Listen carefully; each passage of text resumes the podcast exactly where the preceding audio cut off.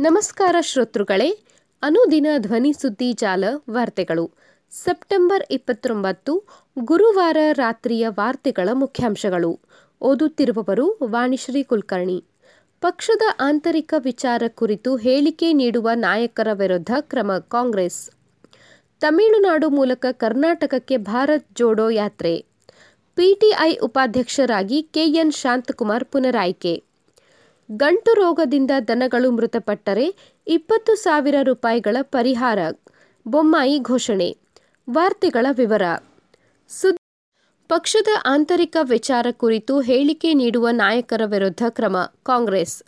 ರಾಜಸ್ಥಾನ ಕಾಂಗ್ರೆಸ್ನಲ್ಲಿ ಉಂಟಾಗಿರುವ ಬಿಕ್ಕಟ್ಟನ್ನು ಶಮನಗೊಳಿಸಲು ಪಕ್ಷದ ಹೈಕಮಾಂಡ್ ಕಸರತ್ತು ನಡೆಸಿದೆ.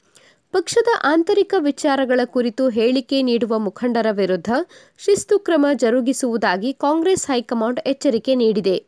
ರಾಜಸ್ಥಾನ್ ಮುಖ್ಯಮಂತ್ರಿ ಸ್ಥಾನದ ವಿಚಾರದಲ್ಲಿ ಒಂದೆರಡು ದಿನಗಳಲ್ಲಿ ಕಾಂಗ್ರೆಸ್ ಪಕ್ಷದ ವರಿಷ್ಠೆ ಸೋನಿಯಾ ಗಾಂಧಿ ನಿರ್ಧಾರ ತೆಗೆದುಕೊಳ್ಳಲಿದ್ದಾರೆ ಎಂಬ ಮಾಹಿತಿಯು ಹೊರಬಿದ್ದಿದೆ.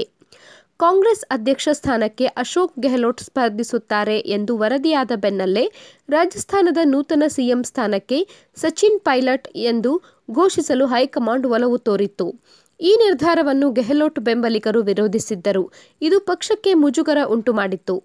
ರಾಜಸ್ಥಾನ್ ಕಾಂಗ್ರೆಸ್ನಲ್ಲಿ ಸೃಷ್ಟಿಯಾಗಿರುವ ಬಿಕ್ಕಟ್ಟಿನ ನೈತಿಕ ಹೊಣೆ ಹೊತ್ತುಕೊಂಡಿರುವ ಗೆಹ್ಲೋಟ್ ಕಾಂಗ್ರೆಸ್ ಅಧ್ಯಕ್ಷೀಯ ಚುನಾವಣೆಯಲ್ಲಿ ಸ್ಪರ್ಧಿಸದಿರಲು ನಿರ್ಧರಿಸಿದ್ದರು. ಅಲ್ಲದೆ, ಸೋನಿಯಾ ಗಾಂಧಿ ಅವರ ಜೊತೆ ಚರ್ಚೆ ನಡೆಸಿದ್ದ ಗೆಹ್ಲೋಟ್ ಕ್ಷಮೆಯಾಚಿಸಿದ್ದರು. ತಾವು ಪಕ್ಷದ ಶಿಸ್ತಿನ ಸಿಪಾಯಿ ಎಂದು ಹೇಳಿಕೊಂಡಿರುವ ಅವರು, ಸಿಎಂ ಆಗಿ ಮುಂದುವರಿಯಬೇಕೆ ಎಂಬುದನ್ನು ಹೈಕಮಾಂಡ್ ನಿರ್ಧರಿಸಲಿದೆ ಎಂದು ಹೇಳಿದ್ದರು. ತಮಿಳುನಾಡು ಮೂಲಕ ಕರ್ನಾಟಕಕ್ಕೆ ಭಾರತ್ ಜೋಡೋ ಯಾತ್ರೆ. ಕಾಂಗ್ರೆಸ್ ನಾಯಕ ರಾಹುಲ್ ಗಾಂಧಿ ಅವರ ನೇತೃತ್ವದ ಭಾರತ್ ಜೋಡೋ ಯಾತ್ರೆಯು ಕರ್ನಾಟಕವನ್ನು ಪ್ರವೇಶಿಸುವುದಕ್ಕೂ ಮುನ್ನ ಗುರುವಾರ ಕೇರಳದಿಂದ ತಮಿಳುನಾಡಿನ ಗುಡಲೂರು ತಲುಪಲಿದೆ.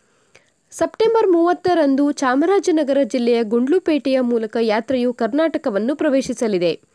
ನೀಲಗಿರಿ ಜಿಲ್ಲೆಯ ಗೂಡಲೂರಿನಿಂದ ಕಾರ್ಯಕರ್ತರೊಂದಿಗೆ ರಾಹುಲ್ ಅವರ ಭಾರತ್ ಜೋಡೋ ಯಾತ್ರೆ ಆರಂಭವಾಗಿದೆ ಎಂದು ತಮಿಳುನಾಡು ಕಾಂಗ್ರೆಸ್ ಸಮಿತಿಯು ತಿಳಿಸಿದೆ. ಕೇರಳದಲ್ಲಿ ಹದಿನೆಂಟು ದಿನಗಳ ಕಾಲ ಸಂಚರಿಸಿದ್ದ ಯಾತ್ರೆಯು ಗುರುವಾರ ಕೊನೆಗೊಂಡಿದೆ. ರಾಹುಲ್ ಗಾಂಧಿ, ಕಾಂಗ್ರೆಸ್ ನಾಯಕರಾದ ಜೈರಾಮ್ ರಮೇಶ್ ಮತ್ತು ದಿಗ್ವಿಜಯ್ ಸಿಂಗ್ ಅವರು ಯಾತ್ರೆಯಲ್ಲಿ ಪಾಲ್ಗೊಂಡಿದ್ದ ಕೇರಳದ ಕಾಂಗ್ರೆಸ್ ನಾಯಕರಿಗೆ ಹಾಗೂ ಕಾರ್ಯಕರ್ತರಿಗೆ ಧನ್ಯವಾದ ಹೇಳಿದ್ದಾರೆ. ಪಿಟಿಐ ಉಪಾಧ್ಯಕ್ಷರಾಗಿ ಕೆಎನ್ ಶಾಂತಕುಮಾರ್ ಪುನರಾಯ್ಕೆ. ದೇಶದ ಪ್ರಮುಖ ಸುದ್ದಿ ಸಂಸ್ಥೆ ಪ್ರೆಸ್ ಟ್ರಸ್ಟ್ ಆಫ್ ಇಂಡಿಯಾದ ಪಿಟಿಐ ಉಪಾಧ್ಯಕ್ಷರಾಗಿ the printers Mysore private limited TPML ನಿರ್ದೇಶಕ ಕೆಎನ್ ಶಾಂತಕುಮಾರ್ ಅವರು ಪುನರಾಯ್ಕೆಯಾಗಿದ್ದು, ದೀನ್ ಮಲಾರ್ ಪತ್ರಿಕೆಯ ಸಂಪಾದಕ ಎಲ್ ಆದಿಮೂಲಂ ಅವರು ನಿರ್ದೇಶಕರಾಗಿ ನೇಮಕಗೊಂಡಿದ್ದಾರೆ. ಗುರುವಾರ ಪಿಟಿಐನ ಆಡಳಿತ ಮಂಡಳಿ ನಿರ್ದೇಶಕರ ವಾರ್ಷಿಕ ಸಭೆಯಲ್ಲಿ ಈ ಆಯ್ಕೆ ನಡೆದಿದೆ. ಎಲ್ ಆದಿಮೂಲಂ ಅವರು ಪಿಟಿಐ ಸಂಸ್ಥೆಯ ಆಡಳಿತ ಮಂಡಳಿಗೆ ಹೊಸ ಸೇರ್ಪಡೆ.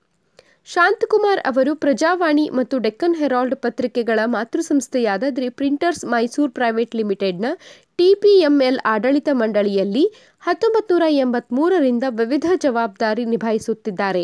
ಇವರು ಎಬಿಸಿಯ ಅಧ್ಯಕ್ಷರಾಗಿ ಇಪ್ಪತ್ತು ವರ್ಷಗಳಿಗೂ ಹೆಚ್ಚು ಕಾಲದಿಂದ ಐಎನ್ಎಸ್ನ ಕಾರ್ಯಕಾರಿ ಸಮಿತಿ ಸದಸ್ಯರಾಗಿ ಮತ್ತು ಪಿಟಿಐನ ಈ ಹಿಂದಿನ ಆಡಳಿತ ಮಂಡಳಿಯ ಅಧ್ಯಕ್ಷರಾಗಿಯೂ ಕರ್ತವ್ಯ ನಿರ್ವಹಿಸಿದ್ದಾರೆ.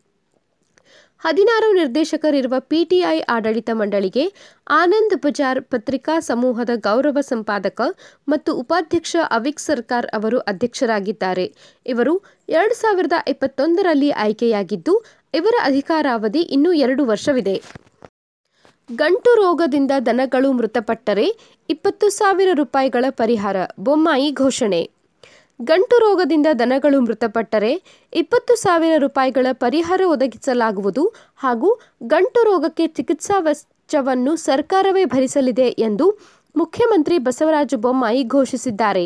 ಗುರುವಾರ ಹಾವೇರಿಯ ಗುರುಭವನದಲ್ಲಿ ಹಾವೇರಿ ಜಿಲ್ಲೆ ರಚನೆಗೊಂಡು ಇಪ್ಪತ್ತೈದು ವರ್ಷ ಪೂರ್ಣಗೊಂಡಿರುವ ಹಿನ್ನೆಲೆಯಲ್ಲಿ ಹಮ್ಮಿಕೊಂಡಿರುವ ರಜತ ಮಹೋತ್ಸವ ಸಮಾರಂಭವನ್ನು ಉದ್ಘಾಟಿಸಿ ಮಾತನಾಡಿದ ಅವರು, ಈ ಭಾಗದಲ್ಲಿ ದನಕರುಗಳಿಗೆ ಗಂಟು ರೋಗ ಕಂಡುಬಂದಿದೆ ಗಂಟು ರೋಗ ಹರಡದಂತೆ ನೋಡಿಕೊಳ್ಳುವುದು ನಮ್ಮೆಲ್ಲರ ಜವಾಬ್ದಾರಿ. ಅದಕ್ಕೆ ಈಗಾಗಲೇ ಸೂಚನೆ ನೀಡಿ ವಿಶೇಷ ತಂಡವನ್ನು ಕಳಿಸಲಾಗುವುದು ಎಂದು ತಿಳಿಸಿದರು. ಏಳು ಗಂಟೆಗಳ ಕಾಲ ವಿದ್ಯುಚ್ಛಕ್ತಿ ಸರಬರಾಜು. ವಿದ್ಯುತ್ ಶಕ್ತಿ ಸರಬರಾಜು ಐದು ಗಂಟೆಗಳ ಕಾಲವಿದ್ದು, ಇದನ್ನು ಏಳು ಗಂಟೆಗಳಿಗೆ ವಿಸ್ತರಿಸಬೇಕು ಎಂಬ ರೈತರ ಬೇಡಿಕೆಯನ್ನು ಈಡೇರಿಸಲಾಗುವುದು ಎಂದರು. ಈ ಬಗ್ಗೆ ಕೂಡಲೇ ಆದೇಶ ಹೊರಡಿಸಲಾಗುವುದು. ವಿದ್ಯುತ್ ಸಂಸ್ಥೆಗಳ ಖಾಸಗೀಕರಣವನ್ನು ನಮ್ಮ ಸರ್ಕಾರ ಮಾಡುವುದಿಲ್ಲ ಎಂದು ಸ್ಪಷ್ಟಪಡಿಸಿದರು. ಸುದ್ದಿ ಸಂಪಾದಕರು ಗಣೇಶ್ ಇನಾಮ್ದಾರ್.